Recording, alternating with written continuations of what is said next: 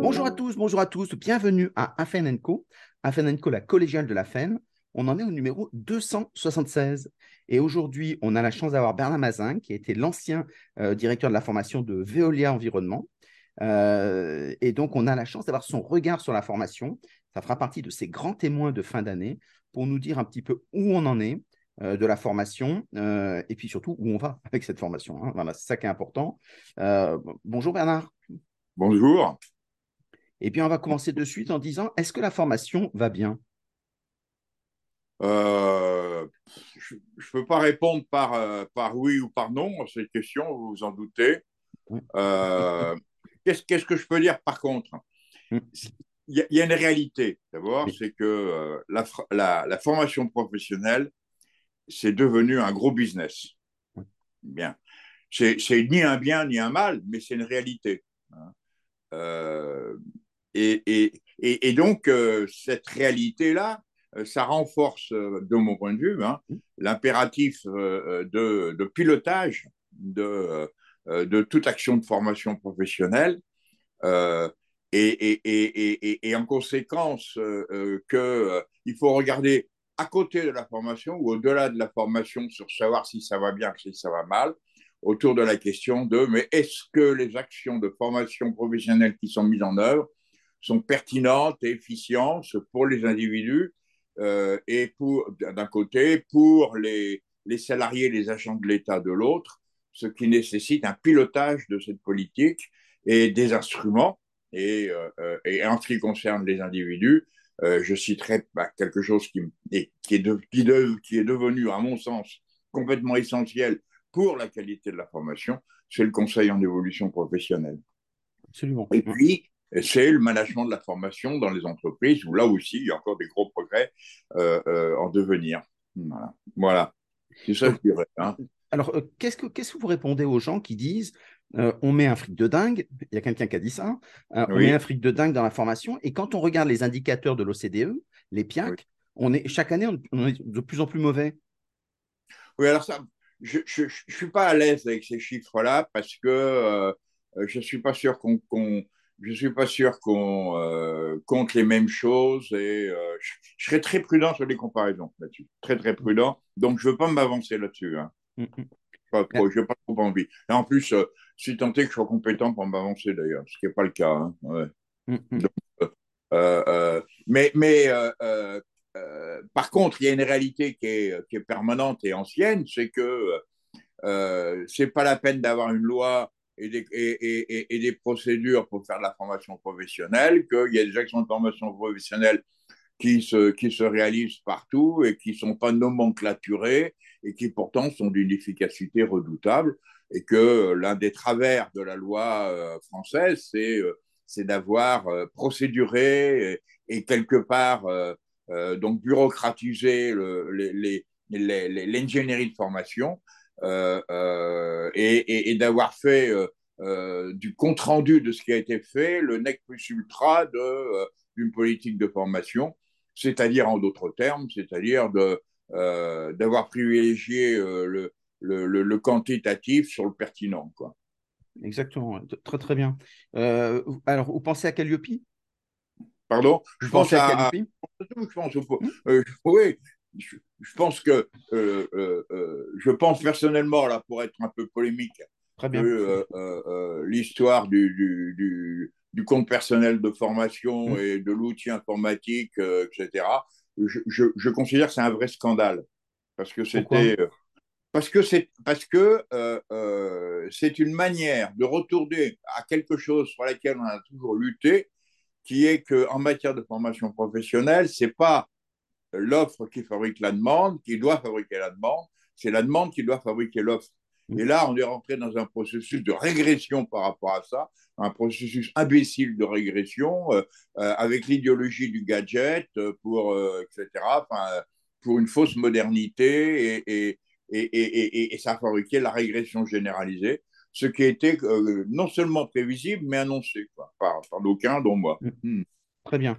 Donc, impeccable. C'est vrai que cette plateforme euh, CPF, euh, l'idée n'était pas forcément absurde d'avoir une plateforme pour tout centraliser, mais à condition de, retravailler sur les usages et, donc d'être capable d'évoluer aussi avec le temps. Et, donc, elle n'a pas du tout évolué depuis. Oui, puis il y a un vieux principe qui est que euh, l'élaboration de son projet de, de formation, c'est quelque chose qui est quelque chose de complexe. Et, vouloir l'inscrire dans un dispositif euh, nécessairement simple quelque part, ou nécessairement primaire quelque part, euh, est une mauvaise, est une fausse bonne idée. C'était aussi à l'époque l'idée de moderniser par le numérique. Oui, mais alors ça, c'est une aberration de plus. Mmh, mmh. C'est-à-dire que la, la numérique, vous pouvez, vous, vous numérisez la bureaucratie, euh, ça ne vous fait pas le progrès. Vous, au contraire, vous renforcez la bureaucratie, oui. Mm, mm. Et vous numérisez l'imbécilité et vous renforcez l'imbécilité. Hein. Voilà, donc le, le, le, le numérique comme, euh, comme nec plus ultra de la modernité, euh, c'est idiot. Voilà, c'est idiot. Mm, voilà. Excusez-moi, je me suis laissé non, non, non, non, mais... pas du tout. C'est mais c'est très important parce que le numérique, c'est un moyen. Mais si c'est pas au service de quelque chose, ben, finalement, ça sert à rien. Voilà, bien sûr, bien sûr. C'est assez basique hein, comme raisonnement. Hein, hein. Bien sûr, oui. mais c'est souvent les raisonnements simples sont, les plus efficaces. Oui, tout à fait. Donc, euh, alors, avec le confinement, euh, justement, les classes virtuelles sont apparues. Euh, qu'est-ce que le confinement a changé à la formation? Le, le, confinement a, produit une chose qui est, ça, ça produit de euh, deux choses. Enfin, la, première, c'est euh, le renforcement de l'individualisation de la relation avec la formation. Mm. Et euh, c'est pas qu'un bien. C'est bien, mais c'est bien, hein, intrinsèquement, qui est qu'on est à sa disposition des moyens d'apprendre chez soi, assis dans son fauteuil, si tant est qu'on a un fauteuil. c'est très bien, hein, c'est très bien. Maintenant, euh, euh, là aussi, ça renvoie à la question plus générale de la numérisation. Moi, je crois que la numérisation n'est pas un progrès en tant que tel. Par contre, euh, elle est un, des instruments de quelque chose de tout à fait essentiel dans l'évolution et dans le progrès en matière de formation professionnelle, c'est la multimodalité des formes pédagogiques. C'est-à-dire qu'on peut apprendre dans des combinatoires, et ça, ce sont des vrais progrès, dans lesquels vous avez des séquences euh, euh, euh, collectives, vous avez des temps de tutorat, vous avez des, des, séquences où vous travaillez tout seul, et puis vous, voilà, et puis vous faites ça en asynchrone ou en synchrone, en présentiel ou pas en présentiel. Et là, il y a, là, là, il y a une zone de progrès fantastique pour, pour développer la qualité et la performance des processus d'apprentissage. Mais ça, c'est une condition, c'est qu'il faut être capable de faire l'ingénierie euh, de la multimodalité. Vous voyez? Mm. Et ça, ça nécessite des ingénieurs pédagogiques qui sont compétents pour ça. Et je ferai remarquer d'ailleurs que c'est marrant parce qu'il y, a un organisme de formation auquel je pense qui, euh, euh, qui a été créé par des gens qui ne viennent pas du monde de la formation et qui, ont développé qui a développé en son sein une, recherche et développement en matière de, en matière d'ingénierie pédagogique qui lui permet de proposer à ses clients, entre guillemets, des, une multimodalité efficace.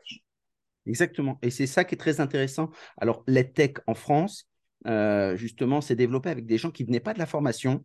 Oui. Et comme ils ne venaient pas de la formation, ils avaient un regard différent. Oui, oui. Mais euh, euh, en, en, 70, les gens qui faisaient de la formation ne faisaient pas de la, ne faisaient pas de pour la bonne raison qu'il n'y en avait pas. Et donc, ça leur a permis d'être pionniers, d'être intelligents et d'être créatifs. Mm, mm. la, question de la. la, la, Mais, moi, enfin bon, je ne vais pas, pas m'étendre là-dessus, j'ai dit ce que j'avais à dire. Là oui, mais est-ce qu'on se retrouve, comme dans les années 70, à réinventer un nouveau monde de la formation? Oui, mais parce que parce que c'était un, un, terrain neuf, oui. Oui. Et aujourd'hui, il n'y avait pas d'a priori, quoi. Mm, et aujourd'hui, est-ce qu'on a un peu cet état d'esprit dans, les entreprises, dans les organismes de formation? Ou est-ce qu'on est, on s'est bureaucratisé Oui, oui, oui. Puis surtout, c'est norm... plus il y a bureaucratisé dans les procédures et normalisé dans les modes d'apprentissage. Euh, et, et, euh, si on n'a pas un regard critique sur les modalités pédagogiques. Mais ça, un regard critique, ça ne veut pas dire négatif, ça veut dire critique. Mm, mm. C'est-à-dire à quoi ça sert, dans quelles mm. conditions, quelles circonstances, etc., etc. Pour, euh, pour euh, euh, mettre en œuvre des processus pédagogiques pertinents, pas coûteux, pas coûteux et, et, et, performants. et utile, et ben on, peut, on, peut cacher ça derrière, derrière, derrière le numérique. Voilà. Vous voyez, le numérique est aussi, peut également servir, et il sert objectivement encore aujourd'hui, comme cachex, j'allais dire, d'une carence méthodologique en matière d'ingénierie pédagogique. Absolument. Et donc, c'est tout un écosystème qui est à reconstruire. Et, en France. Système qui est à, je ne sais pas s'il est à reconstruire, mais il est à, à, à, rationaliser et à piloter. Mm. Moi, ce qui frappe beaucoup, c'est qu'en matière de politique de formation, il y a beaucoup de formation, il n'y a pas beaucoup de pilotage. Et, c'est le rôle de. Il y a beaucoup d'administration, il y a beaucoup de réglementation, il y a beaucoup de, euh, de procédures, mais il y a très peu de pilotage. Et c'est vrai dans les entreprises aussi. Hein. Mm. Et ça, ça, serait le pilotage de la formation, c'est France Compétences? Alors, euh, euh, France Conséquence, c'est un monstre. je veux dire, là aussi, chronique d'un bordel euh, annoncé. Euh, c'était un un monstre un monstre. Euh, je sais pas. Moi j'ai énormément d'estime pour les gens qui arrivent à, le gérer. mais mais mais c'est une mission impossible que de vouloir piloter. en plus, l'avenir de France Compétences me paraît complètement aléatoire, donc je sais pas. Voilà. Parce que l'idée de France Compétences au début, c'était le fait de dire avec le paritarisme, on est rentré dans un modèle qu'on n'arrivait plus à gérer, on recentralise tout et donc de façon à ce qu'il y ait un pilote dans l'avion. Et donc, oui. Euh, mais ok, sur, sur, le fait que le paritarisme, ou c'était pas le paritarisme d'ailleurs, c'était le quadripartisme qui avait, euh, qui avait complètement euh, bureaucratisé la, la, la, la, politique de formation, mm. mais on l'a remplacé par, on a remplacé une machine bureaucratique par une autre, une autre machine bureaucratique. Hein, donc, je vois pas, je vois pas trop le progrès. Puis je pense euh, que dans ce domaine-là, euh, euh, il faut. Crozier disait il faut que pour que l'État soit stratège, il faut qu'il soit maigre. Et, et, et, et là, c'est vrai aussi, c'est-à-dire qu'il faut confier, à, il faut décentraliser à outrance la formation professionnelle.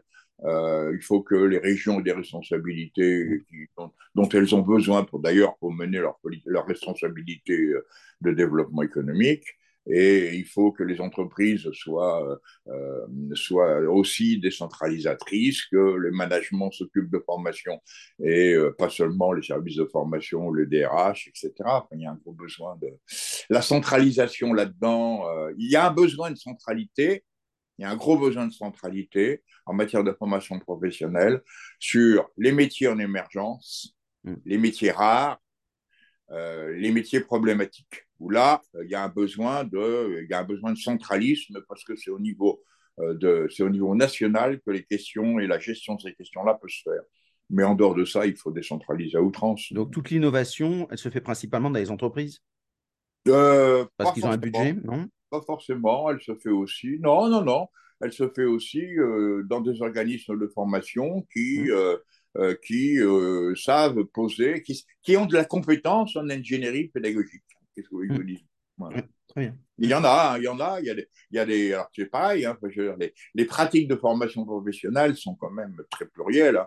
Alors globalement, il y a de la bureaucratie, il y a de l'administration, de la réglementation, euh, euh, il y a, avec, grâce au, CF, au, euh, au, CPF, il y a euh, le développement des margolins qui vendent à tout prix.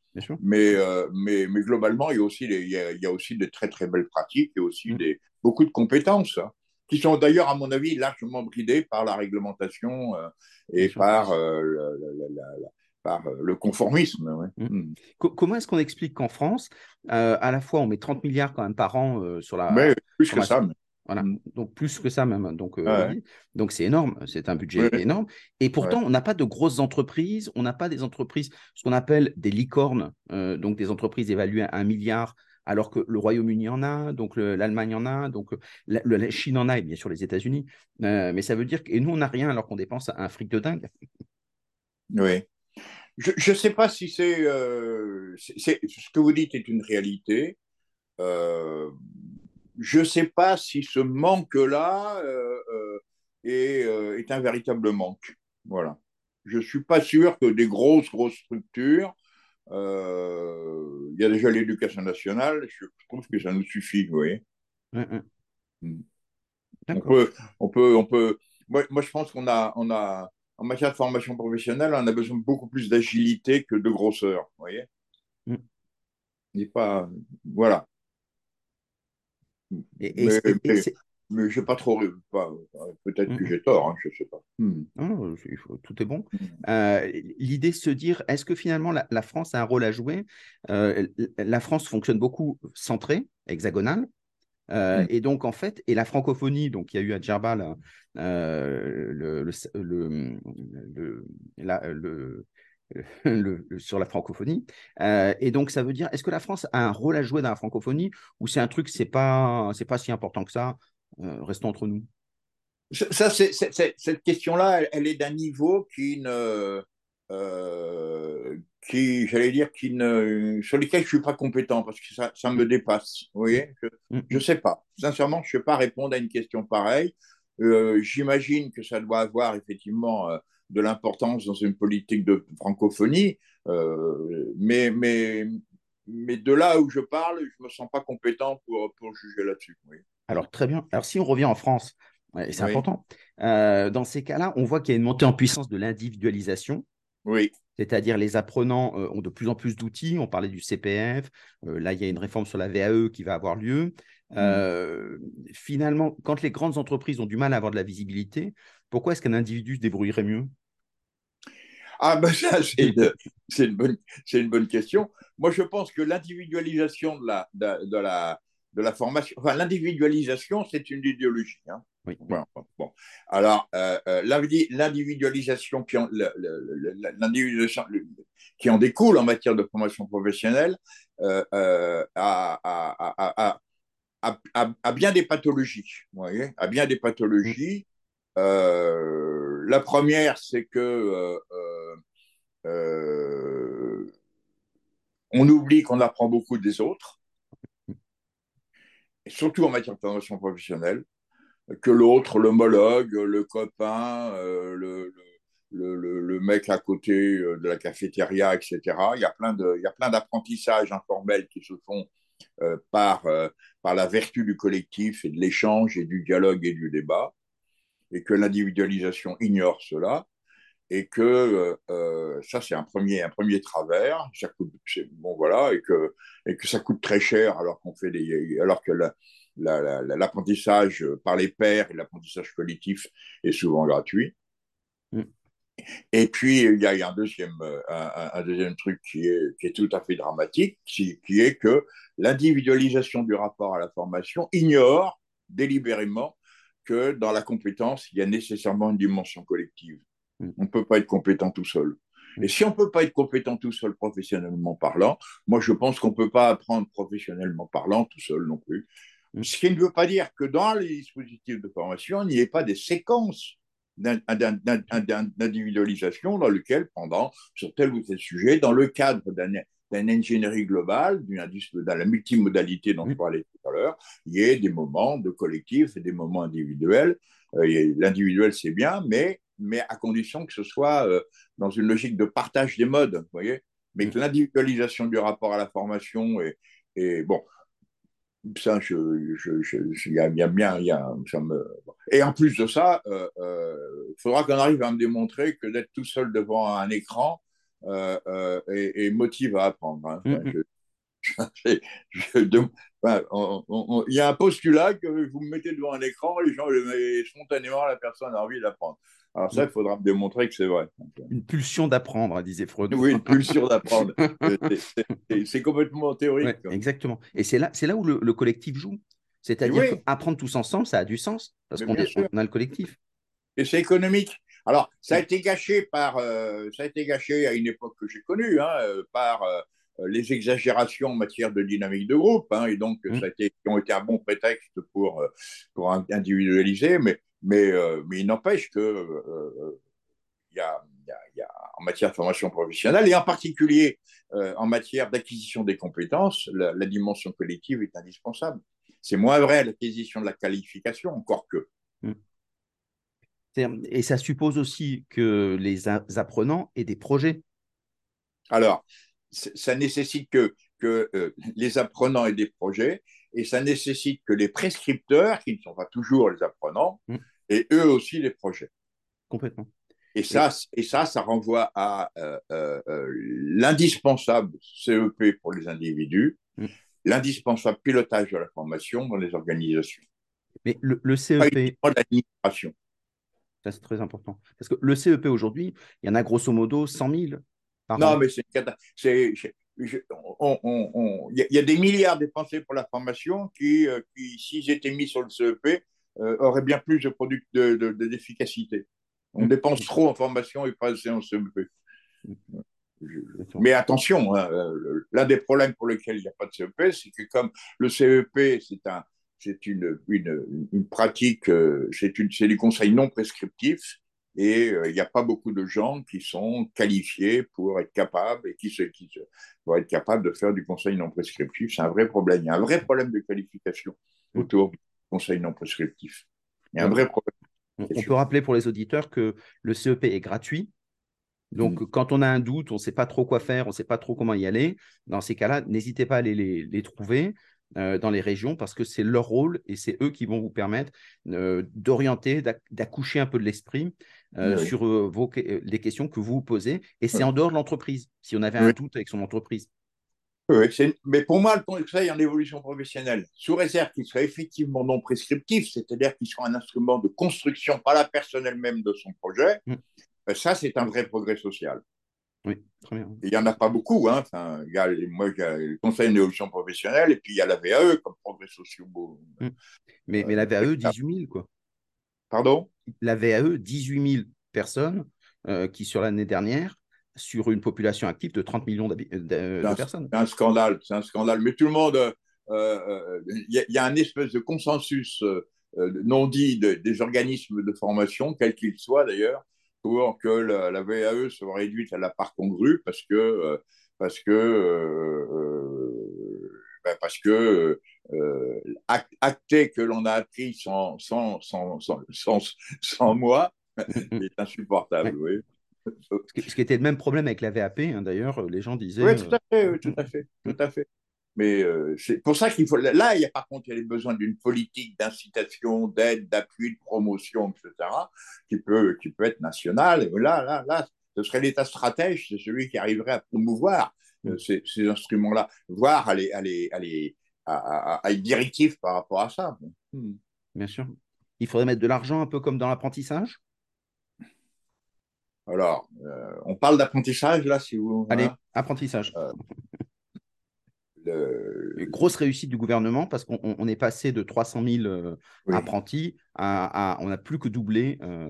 Oui. Alors vous savez que la croissance de l'apprentissage est essentiellement due à de l'apprentissage de l'enseignement post-bac.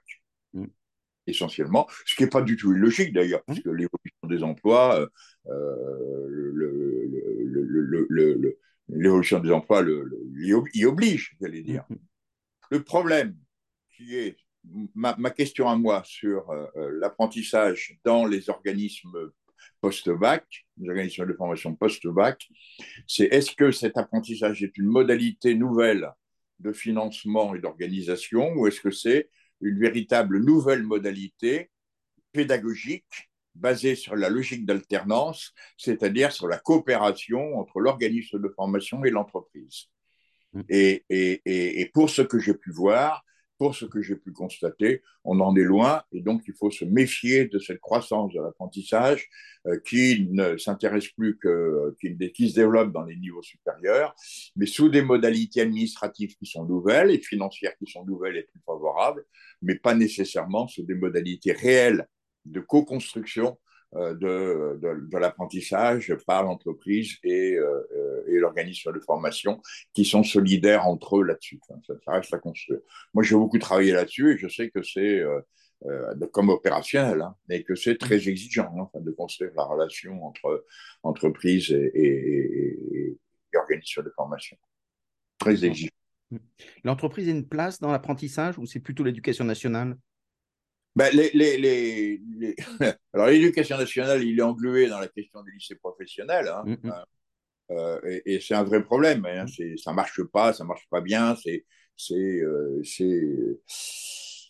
Il y a une idée là-dedans, dans, la, dans le lycée professionnel, l'idée qui est devenue périmée, que l'on peut apprendre à exercer un métier en restant dans le centre de formation.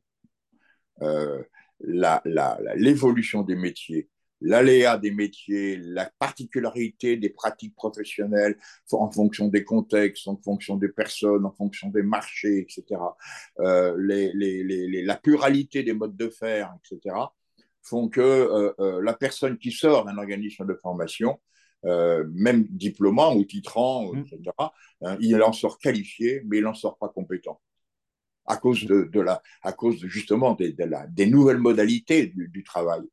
Et, donc, euh, euh, euh, c'est toute la vertu de l'alternance hein, de, depuis le là. Et, là, il y a, y, y,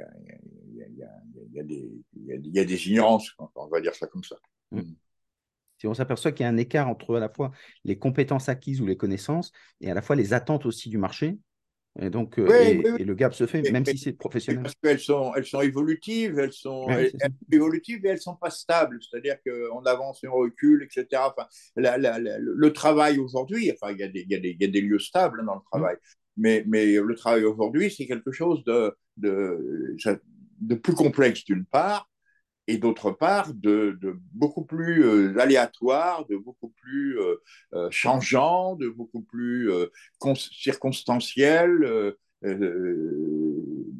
bon, voilà, et puis aussi en fonction des personnes, etc. Enfin, il y a plein d'emplois aujourd'hui où c'est la personne qui fabrique son emploi. Mmh. Donc il faudrait plus d'agilité. Plus d'agilité, bien sûr. Et d'être capable de, de, faire face à une situation professionnelle il ne faut pas confondre situation professionnelle et métier.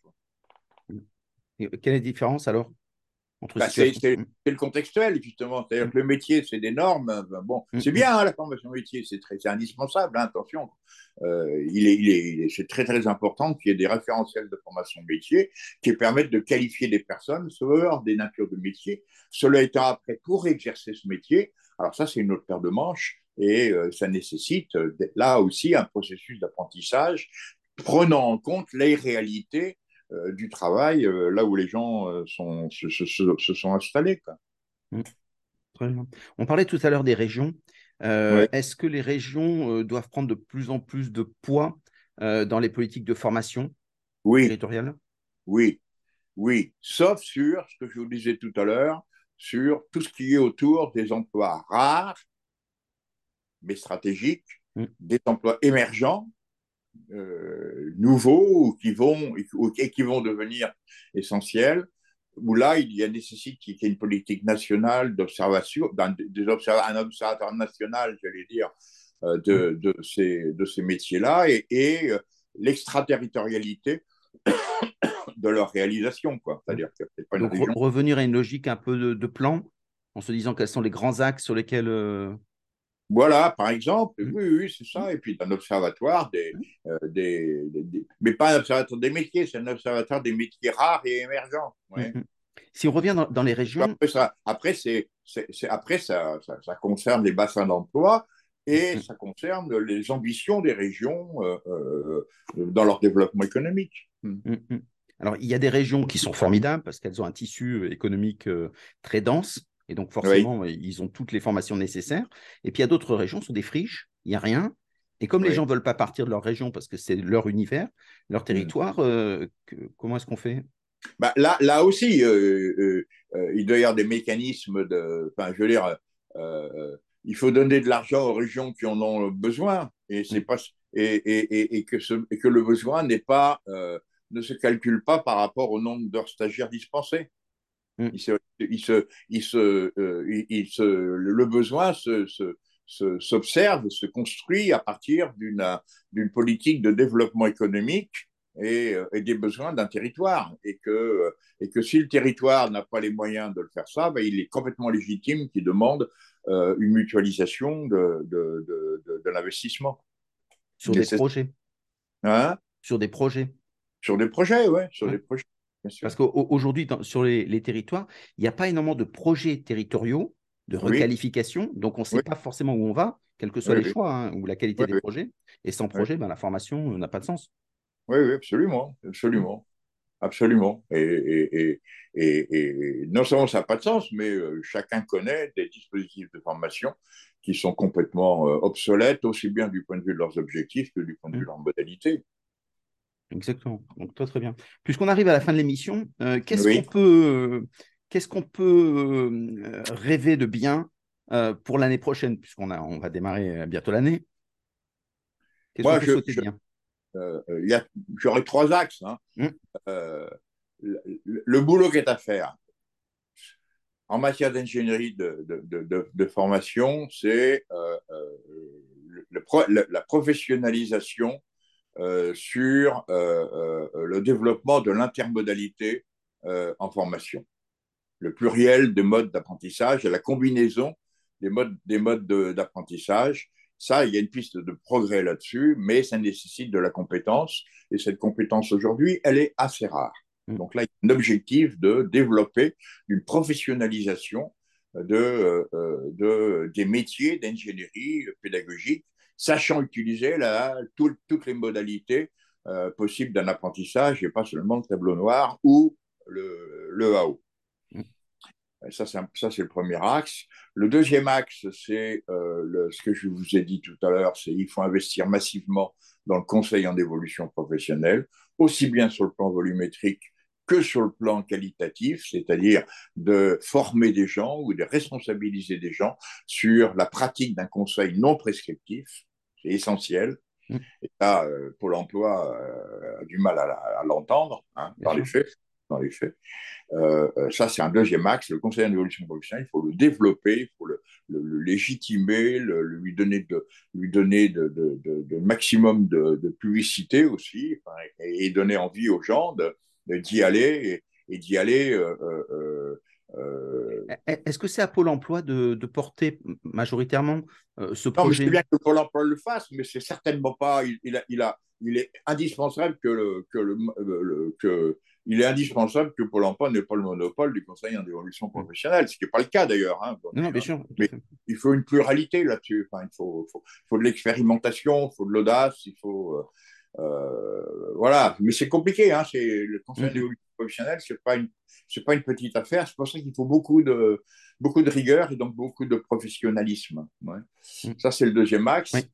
Et puis le troisième acte, je dirais, c'est euh, la question de la, de la VAE c'est-à-dire la reconnaissance que le travail peut être apprenant sous certaines conditions et que, euh, euh, et que euh, on est aussi compétent en ayant, en ayant des années de, de, de pratique professionnelle sur lesquelles on a réfléchi, que l'on a conceptualisé grâce à, à la VAE, que, que d'avoir un diplôme à 24 ans qui va vous servir toute votre vie. Mmh. Ce qui est modèle français. Et ça, c'est un progrès social, ça s'appelle comme mmh. ça. Et, et, et, ça donnerait euh, des perspectives. Euh, par exemple, euh, je cite un exemple concret parce qu'il est complètement mmh. d'actualité aujourd'hui. Tout le monde se plaint du, du, de, la des catastrophes dans le monde de, dans le monde de la santé. si des infirmiers confirmés faisaient de la VAE et qu'il et, qui leur permettrait de, de prescrire sur des petites pathologies, euh, euh, ça coûterait beaucoup moins cher, ça économiserait des médecins, mm. et euh, voilà, par exemple, vous voyez. Mais, mm. ça veut dire aussi être agile. Mm. Comme ça. Être agile et sortir de, des habitudes aussi. Et être agile et sortir des habitudes et, et, et, considérer. moi, moi je, crois, je crois vraiment que, de toute façon, l'apprentissage, c'est. c'est de savoir conceptualiser ce que l'on fait. Hein. Euh, VAE, c'est formidable pour ça. C'est un vrai outil, c'est un vrai outil. Mm. Voilà. Pas assez euh, exploité, même s'il y a une réforme qui, qui a pour ambition d'arriver à 100 000, ce qui n'est pas encore énormément. Hein. Oui, oui. Mais, euh, j'ai quelque chose que j'aime bien dans ce que vous dites. Vous dites souvent progrès social. Voilà, c'est quelque chose qui, est, qui, est, important. Et je trouve que ça, ce n'est pas assez utilisé aujourd'hui. Qu'est-ce que vous dites aux gens qui disent bah, il n'y a plus de progrès social parce qu'il n'y a plus d'ascenseur social? Alors, euh, d'abord, c'est pas parce qu'il n'y a plus d'ascenseur social qu'il n'y aura plus jamais d'ascenseur social. Mhm. C'est un premier point. Et que euh, euh, et puis et puis il faut distinguer progrès, ascenseur social et progression professionnelle aussi. Vous voyez, vous pouvez avoir mhm. des, des vraies progressions professionnelles qui, sont, qui se déroulent dans, une, dans un continuum de carrière, même en ayant commencé très bas, et qui, qui, qui c'est du, c'est, oui, c'est du, l'ascenseur, c'est, je suis en bas et je monte dans l'ascenseur et j'arrive au premier. Mm. Mais il y a, y, a, aussi une, il y a aussi une continuité qui, qui ne passe pas. Vous voyez, l'ascenseur est permanent. Quoi. Mm, mm. Rien. Donc vous y croyez Mais, mais, mais, mais, euh, euh, mais c'est vrai que c'est un, vrai, c'est un sujet sur lequel il faut beaucoup surveiller, qui est euh, l'adaptabilité. Et, ça, alors ça renvoie à une autre question, on n'a pas, pas, pas eu le temps d'en parler, mm-hmm. qui est la question de l'employabilité. Hein. Bien sûr.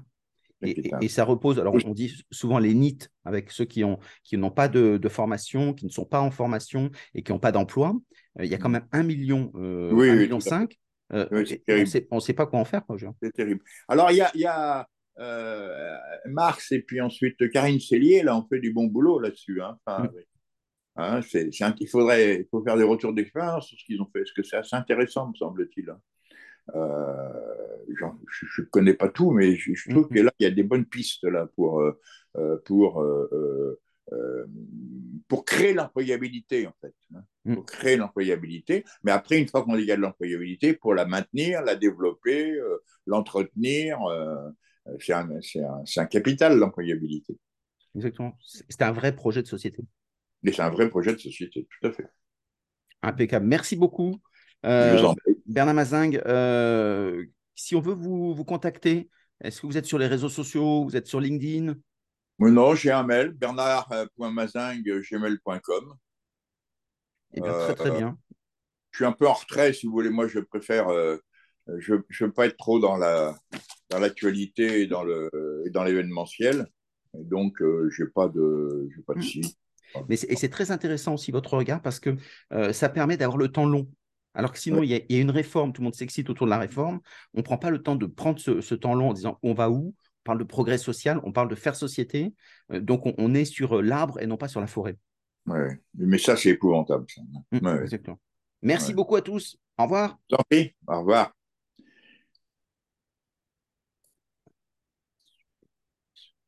mon bouton? Ça y est?